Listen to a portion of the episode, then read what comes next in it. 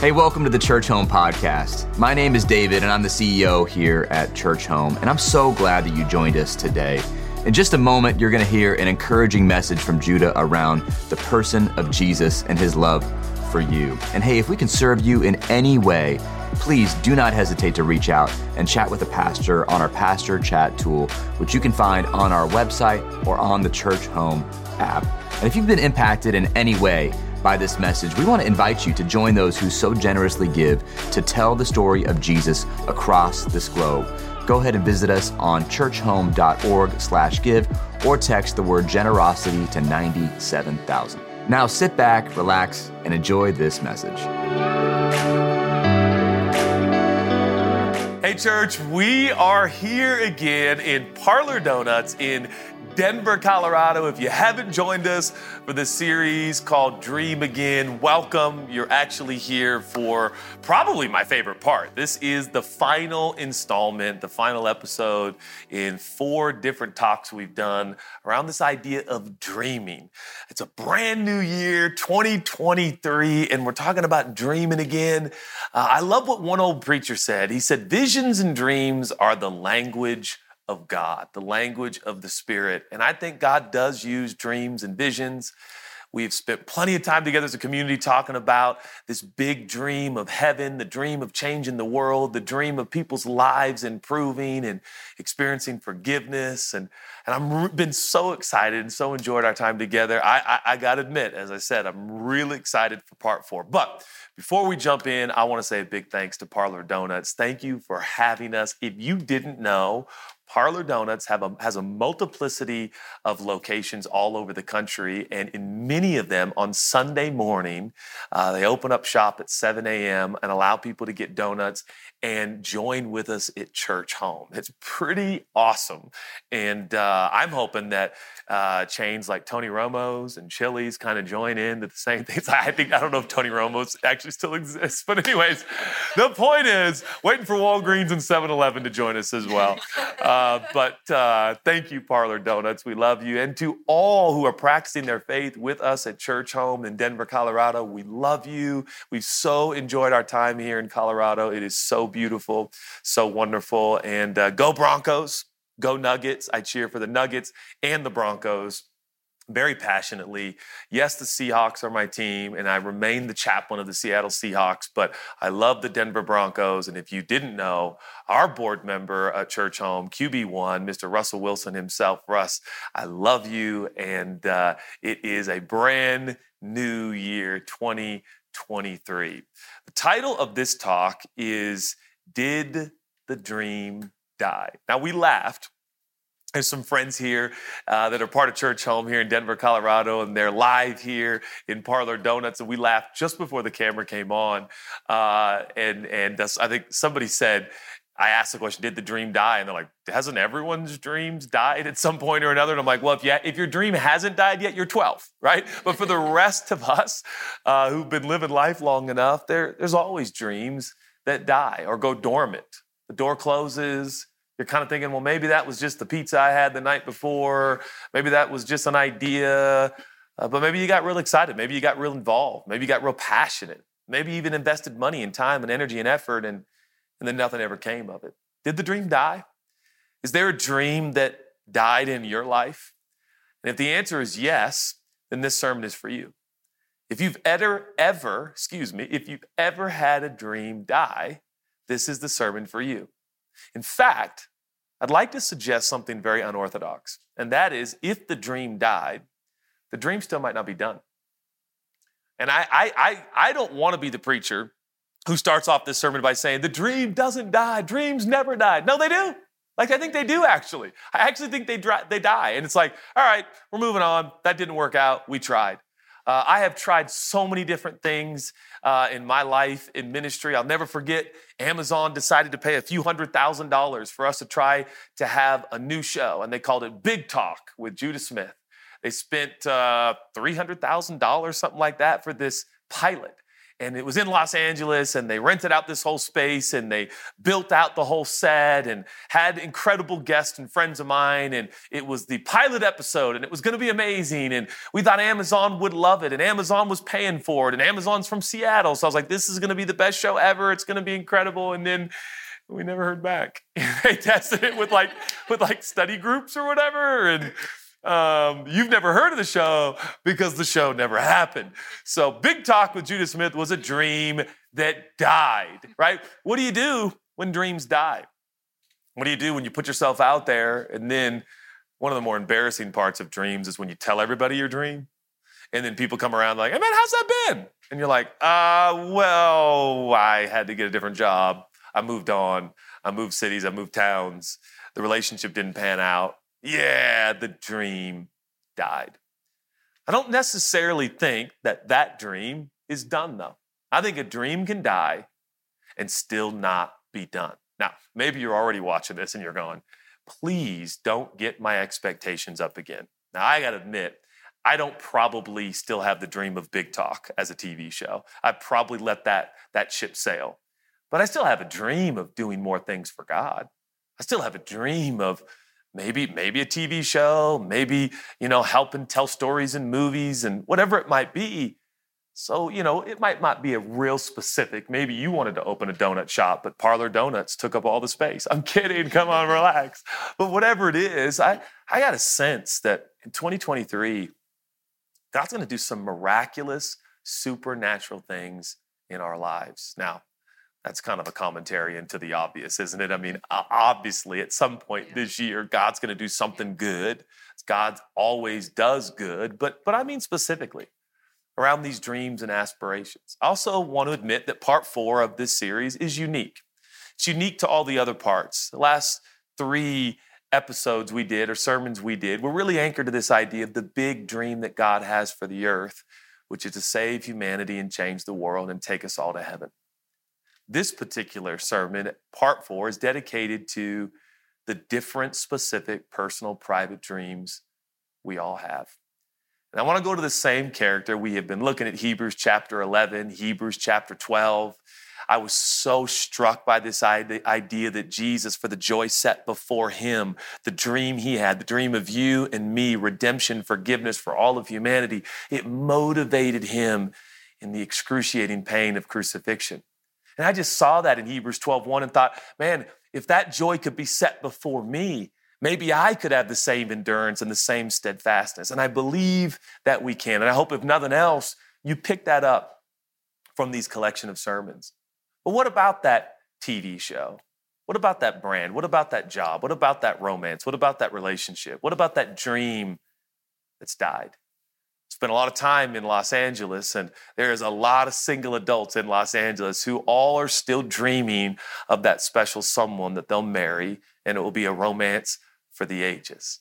I can believe for that. Maybe all you've known is relationship breakdown. Maybe all you've known is romances that heat up and cool off. And you're starting to wonder, well, maybe I just need to let that dream go. Maybe it's dead. I want to give you some advice.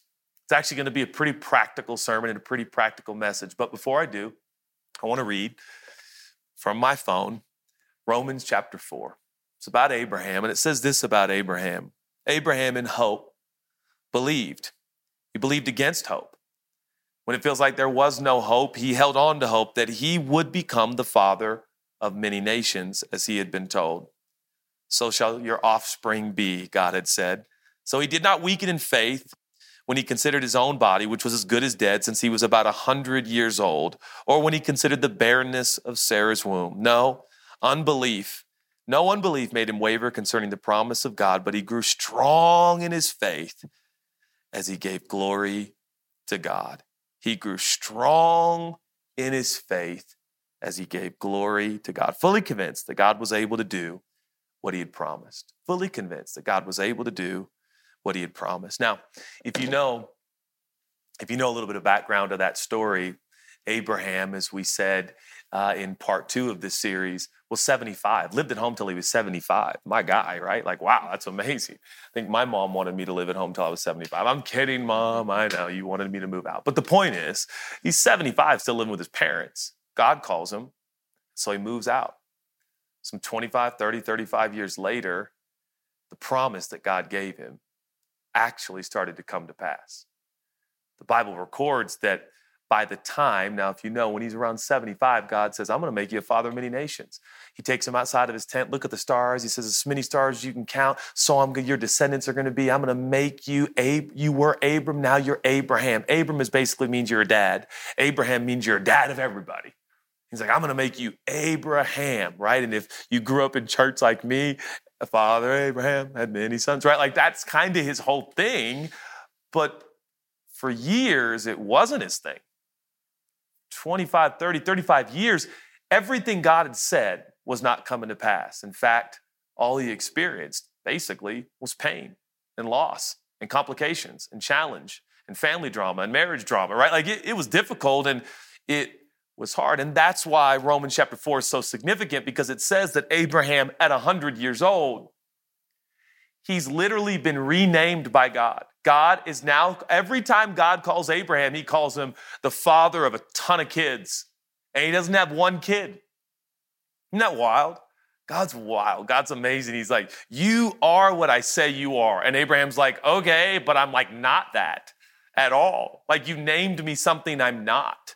You're calling me something that's never happened in my life. But of course, Romans chapter 4 says he was persuaded, he believed it. He kept believing.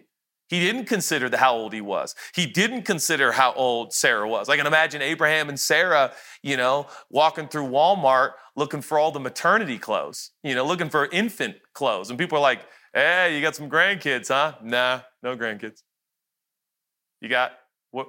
A friend? No, we're just hoping to get pregnant. Like, wait, what? Like, what is this? Like an SNL skit? This is ridiculous. Like, this is impossible. Like, you're way too old. I know this is thousands of years ago, but even thousands of years ago, humans weren't having babies at 100. But God said, You're not just going to have babies. You're going to have a mul- you're going to be a father of a nation, a father of millions and millions of people. And Abraham had the dream died um, okay. So if Abraham wants to go to coffee with me at Parlor Donuts, and he's like 100, and he sits down with this pastor and he says, Hey, man, can I ask you for advice? And I'd say, Yeah, man, what's going on? I'd probably call him Abe. What's up, Abe? Yeah, what's going on? He's like, Well, you know, uh, you're a young man, 44, I'm 100. Yeah, you look great for your age, by the way, Abe. Ah, thanks, I appreciate it. Hey, um, Judah, could I get some advice? I, about 30 ish years ago, God told me and my wife we were going to get pregnant.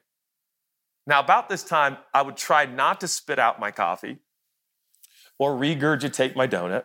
I would go, uh, I'm sorry, what was that?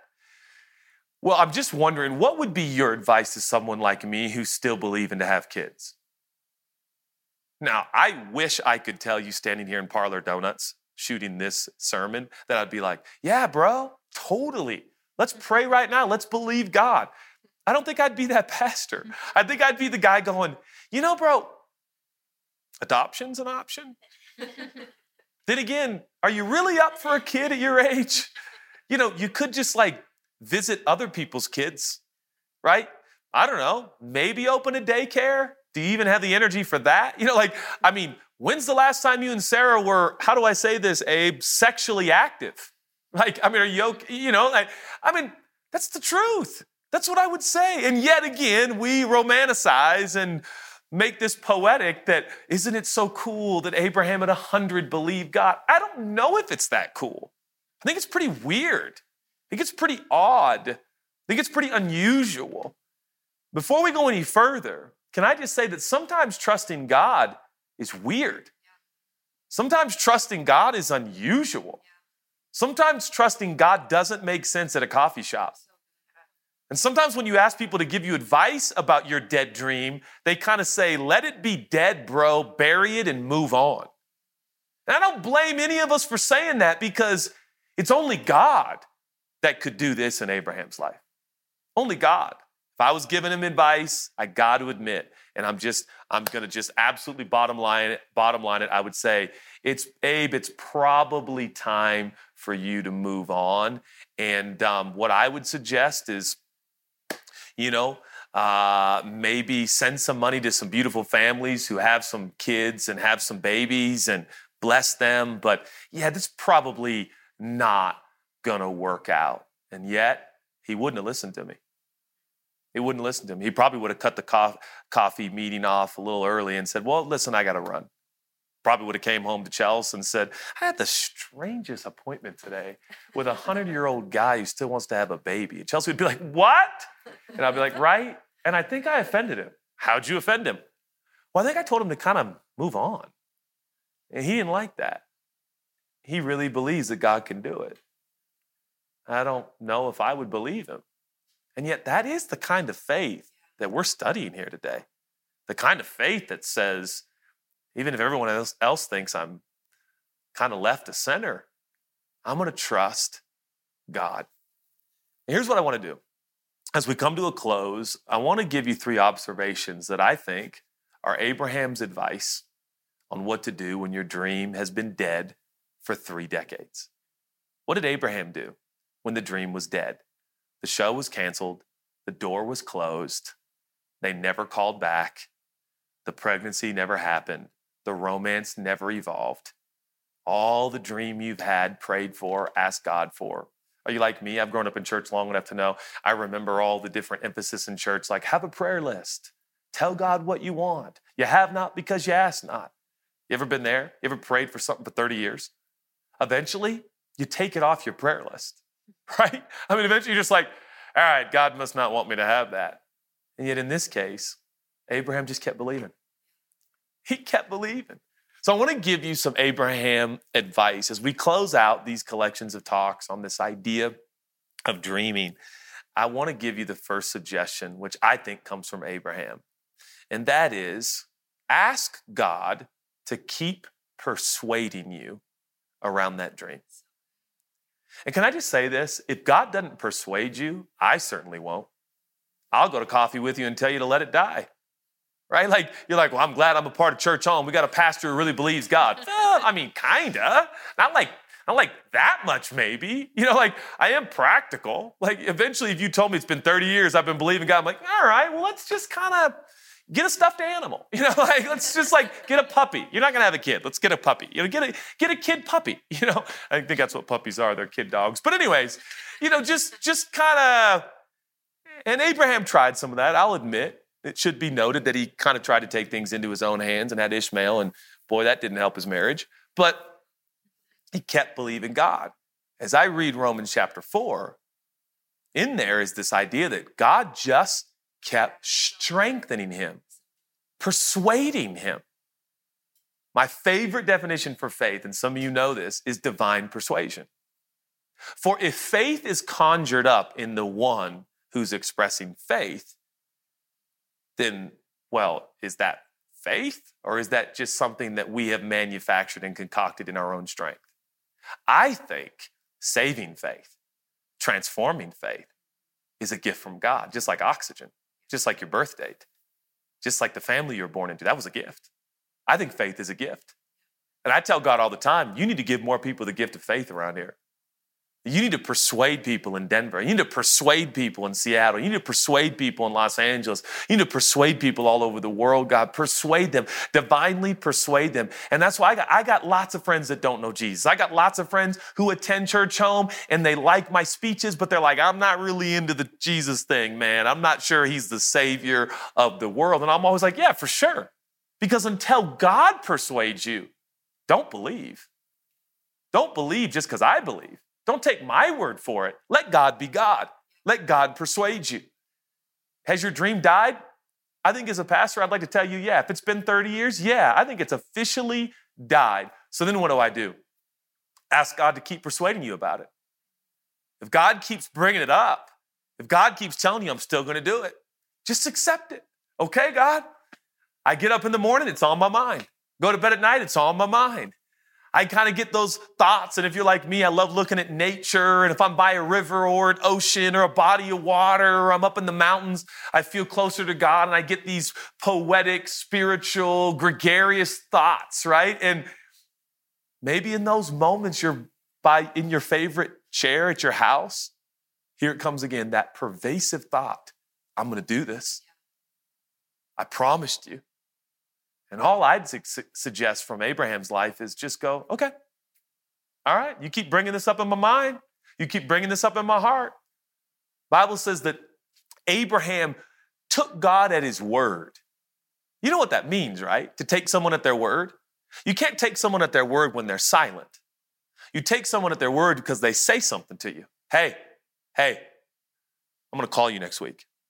To take someone at their word means you're going to count on them calling you next week.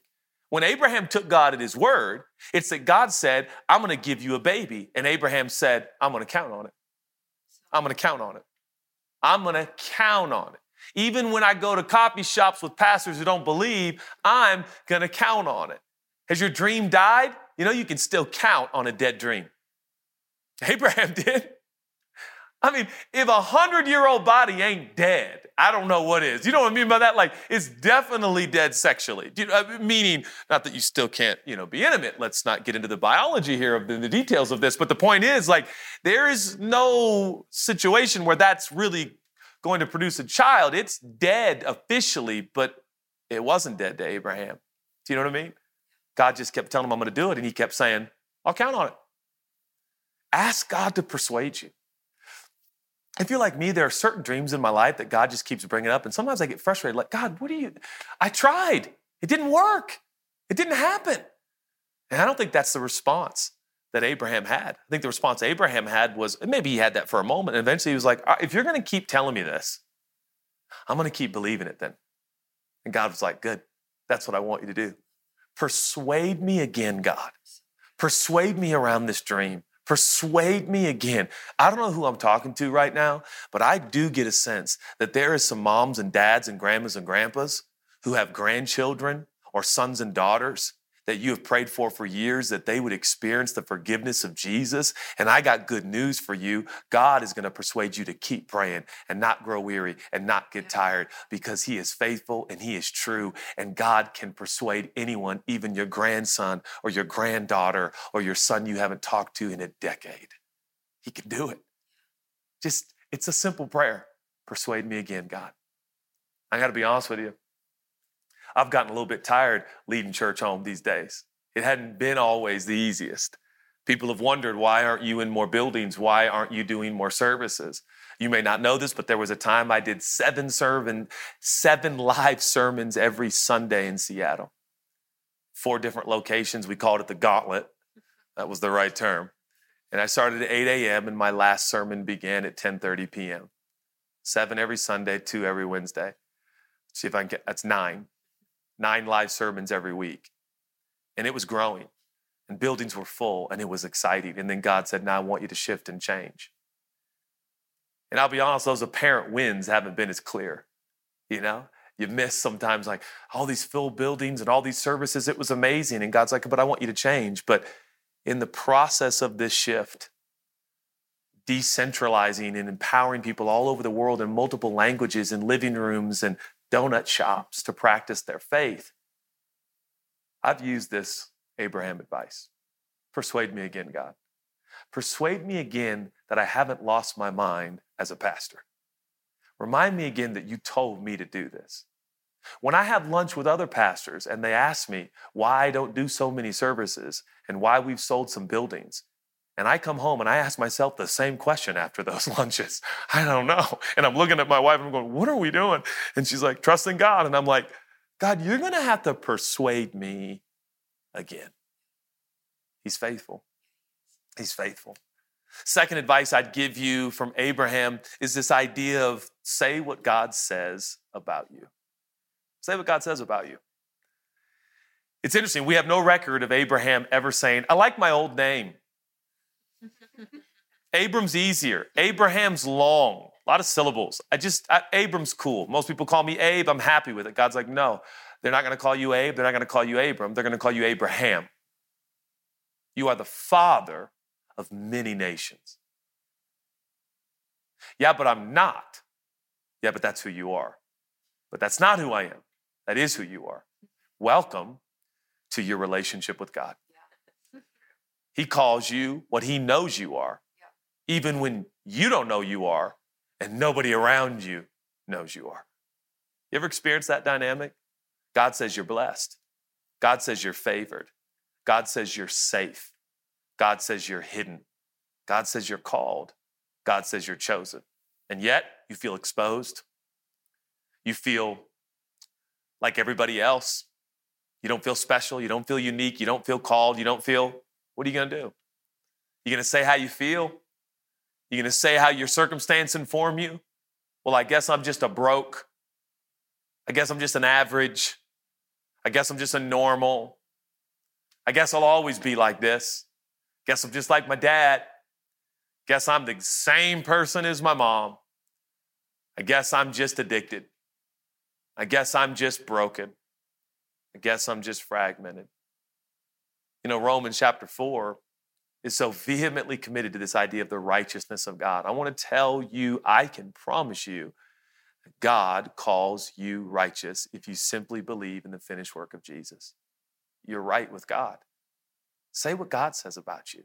Who are you? You're the apple of his eye. He's never made anyone like you. You're an original.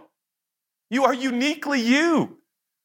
No one's not, we might all wear the same Zara clothes, but we are all unique. We are all our own special people. Yes, Uniqlo has clothed us all. I get it. But nonetheless, you are unique.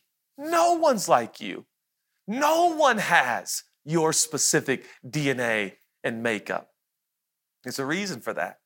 God oftentimes calls us something that He knows we are, but He's the only one that knows. It's wild. You're mine. I called you. And yet it's years before you realize it. In fact, I've noticed that God oftentimes will call us something that we feel we are the opposite of. The last thing Abraham felt like was a father of many nations. He wasn't a father to one. And yet God says, You're a father to millions. And he's like, But I'm not. But he's like, Keep saying it. You're Abraham. You're Abraham. What does that mean for you? What are some things you need to start saying over your life? You know, and, and, and maybe you're really intense and you're really about this and you're going to get, you know, chapstick or lipstick and start writing who you are in your mirror every morning so you can read it. You know, there's different personalities and different ways to go about this. And some of you are going to write out and laminate a whole mantra. I am righteous. I am favored. I am loved. I am God. And I think that's awesome. But that doesn't mean that we all have to do it exactly like that. The point is, is accepting, receiving, speaking. This is who I am. I'm, I am a successful business person. I'm an innovator. I'm a creative. I'm gifted. I'm talented. By the way, how much more time are we going to spend with friends who aren't willing to step out in faith and agree with our new name? And maybe that's a little bit encouragement we all need from a practical moment with, uh, with your local pastor here, telling you, like, how many more coffees are you going to go to? And maybe you're like, I'm not going to coffee with you, Judah, because you won't believe. You know, great point. But how many more coffees are we going to go with you know, friends who insist that we're Abram when God says we're Abraham. Oh, I want to be a part of a community that can sit with someone who says, I'm Abraham. And we go, what does that mean again? Father of many nations. You have any kids? No. All right, I'm going to call you Abraham. That's the kind of church I want to be a part of. People who understand how God works. And oftentimes He calls us something long before it's realized or it even develops or happens in our life. You are Abraham. You're no longer Abram. I see Abraham acting like Abraham even before he's Abraham. Isn't that amazing? And I just pray that that advice encourages you. And lastly, I, I believe the advice of Abraham is ask God to persuade you, say what God says about you, and then lastly, put all the weight on God. Put all the weight on God. It says Abraham didn't waver, Abraham didn't falter. Abraham didn't get back on his heels, he stayed on his toes. You know how? He gave glory to God. The word glory there means weight. It means he put the weight on God. Here's what we oftentimes miss about worship, because that's my point. That's the advice from Abraham be a worshiper. But you know what worship does? It transfers weight from you to God. It says, God, if you don't do this, it won't happen. If you don't make this happen, it's impossible. You said you would do this. You did this for other people. So you take the weight and you take the bulk of the pressure. Because frankly, I don't understand it all down here, God. I am doing my best. To be honest, all my friends only see Abram. All my circumstance only scream Abram. All my feelings only scream Abram. All of my history's only been Abram. But you keep calling me Abraham. So you know what? I'm going to give you the glory. I'm going to give you the weight. I'm going to say that you're faithful and that you're true and that you're good and that you're amazing because I'm not. I'm weary and I'm tired and I'm a little bit confused and I'm a little bit frustrated and I'm starting to wonder if I have multiple personalities. Like, like God, this is a lot to handle. I'm doing my best here, but I I need your help. Give glory to God. Isn't that a funny phrase? Because if you grew up in church like me, when someone's like, come on, church, let's give glory to God, we always thought that was like, hallelujah, praise the Lord. You know, but but that's it, giving glory to God means give him all the weight. Give him all the weight. Tell him he holds the world in the palm of his hands. I don't. Tell him that only he can do with my life what he said he would do. God, the weight is on you. And I know this might sound silly, and I know I'm taking a lot of personal moments to explain, but that's what I've been doing as your pastor. God, you told me the name Church Home. You told me to make technology something that we could utilize and harness so that we could build a church and with thousands of dollars reach millions of people. That's what you told me. So I'm just reminding you via worship via Mav City. I'm reminding you via Amanda Cook, Aodhan King. I'm reminding you through Chandler Moore. Like Chandler and I are singing to you right now. We're telling you, like, this is ultimately your responsibility and it's your doing. What if in 2023, the dream that has been dead for decades resurrected? And that's where I end.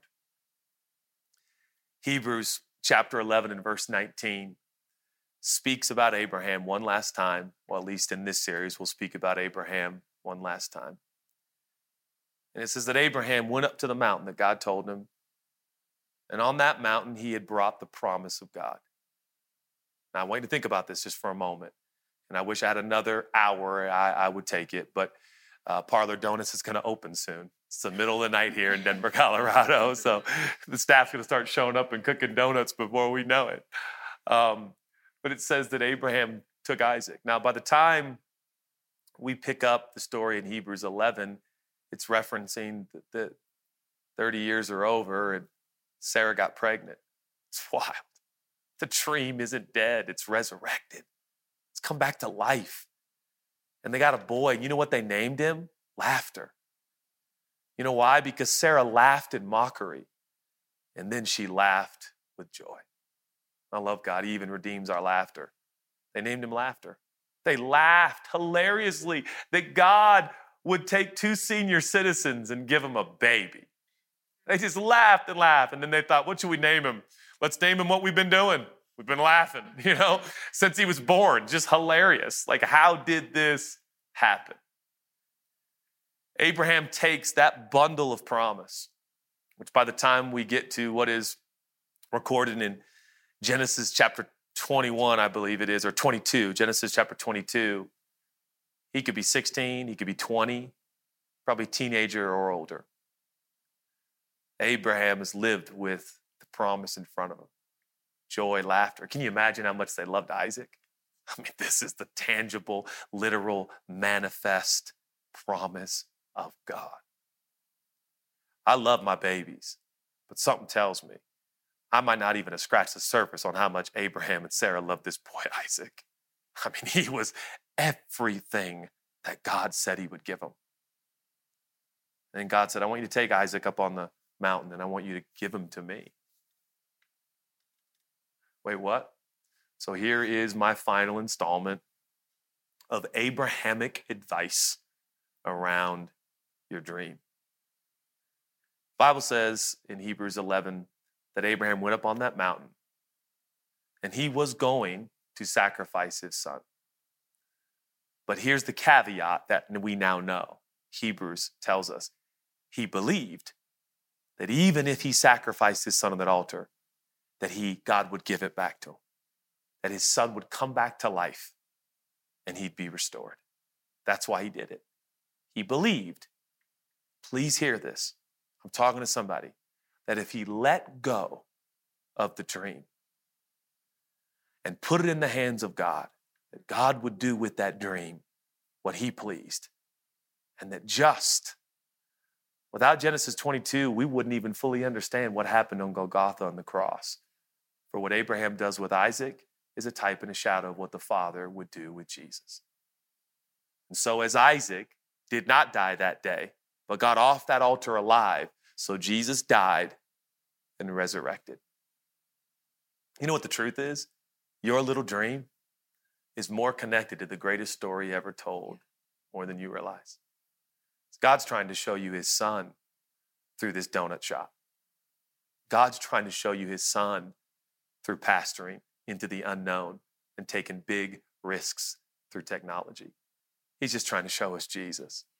So here's my last little bit of advice that dream that's been resurrected, let it go. Or maybe even before that, that dream that still hadn't been realized, let it go. And here's what I mean it's yours, God. One of my favorite phrases at church home is to tell God, You're the lead pastor. You're the lead communicator. You're the lead theologian. You're the CEO. You're in charge of this church. This is your dream. We're your children. I want to end this entire series on dreaming. We're going to dream big dreams. We're going to endeavor into the unknown. We're going to go all in. We're going to risk everything to reach more people. Everything short of sin to reach more people with the love of Jesus and the goodness of God. But at the end of the day, we're going to let go. You're not God, neither am I. He's in charge. His yoke is easy, his burden is light.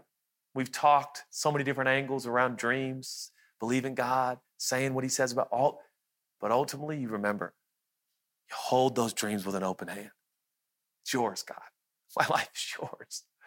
Do with my life as you choose. And whatever you take, I believe you'll put something far greater in its place or you'll resurrect it again. What a beautiful romance that Abraham had with Jehovah God. And I believe we're beckoned into that same loving romance of saying, God, I let go. I just get this kind of this picture in my mind. If you're like me, you just want to control the outcome. Especially when God finally gives you the fulfillment of your dreams, you're like, okay, I'm never going to let this go. But the same God that walked with you in those 30 years of trusting, believing when there was nothing, he now says, Now will you trust me with what I gave you? And I didn't plan for this, I must admit, here in the Parlor Donuts, but I'm going to end in a very peculiar and unusual way in these collections of sermons. And it actually is going to end with a brief application that I think is important, and I'm not sure why, but this is what I feel led to do. It is time for our church to let go at a level unlike we ever have before. People have wondered have we lost our minds because we can't be in every donut shop?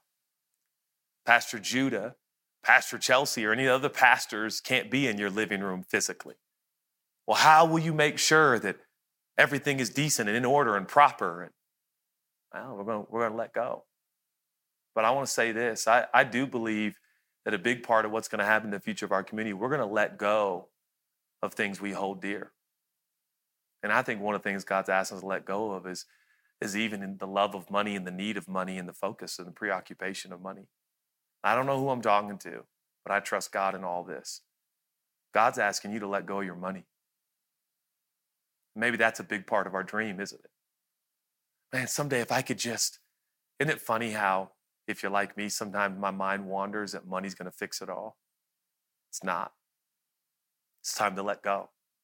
I believe we're endeavoring into a new year in 2023, and there will be more generosity unlike we have ever seen across the scale of our entire church. Well, I don't just mean finances. but I also mean generosity with our time and attention and efforts. You imagine the generosity it takes to open up your own living room for your neighbors and your neighborhood to come and worship Jesus or at least learn about him and consider him? I don't know about you, but I'm like, I barely want my friends to come to my living room and drink coffee on my couch. Because what if they spill coffee on my couch? I'll never have them over again, you know? And yet we're building a church that welcomes people to open up their homes. We're to have to let go. And I think that's the message that God is sharing with our community right now. Trust God. Let go. Trust Him with your sacred spaces, your living rooms, your homes, your neighborhoods, your communities. Let go and see what miraculous thing God will do in your life. Maybe you've been counting dimes and pennies and dollars. Maybe God is saying, let go. Start giving to church home financially. Start giving to amazing causes in your respective country or community or neighborhood. I do think, just maybe, I was inspired. This is definitely not in my notes, and my notes are chaos, anyways. But I think God's asking you and me to let go in 2023. So I'm going to leave it there. I'm going to let you and God discuss what let go might mean for you. And I think it's got everything to do with those wild and crazy dreams God put in your heart. Can I pray for you? God, we thank you. You are so faithful. And you're here in this little donut shop in Denver, Colorado. I can feel you in this room, and we love you. God, we we got to admit, life has kind of driven out a lot of the dreams in our hearts. We ask for the strength, the courage, and the energy to dream again. To dream the dream of heaven, to dream the dream of global transformation, and to dream the dream of specific personal things you want to do in our life. Thank you for it. Lastly, if you're here watching this episode and you'd like to receive the free gift of forgiveness that only comes through Jesus, I welcome you to do so. Just say this right out loud I receive Jesus. That's it. It's that simple, and you'll never be the same again. I love you, church home. One more big thank you to Parlor Donuts. May Parlor Donuts proliferate around the world. Let's take over Winchell's. Like, Judah, we're not against Winchell's. Everybody relax. We're not against Krispy Kreme donuts. It's not a competition. But nonetheless, Parlor Donuts, we love you. Love you, church. I know we'll talk soon.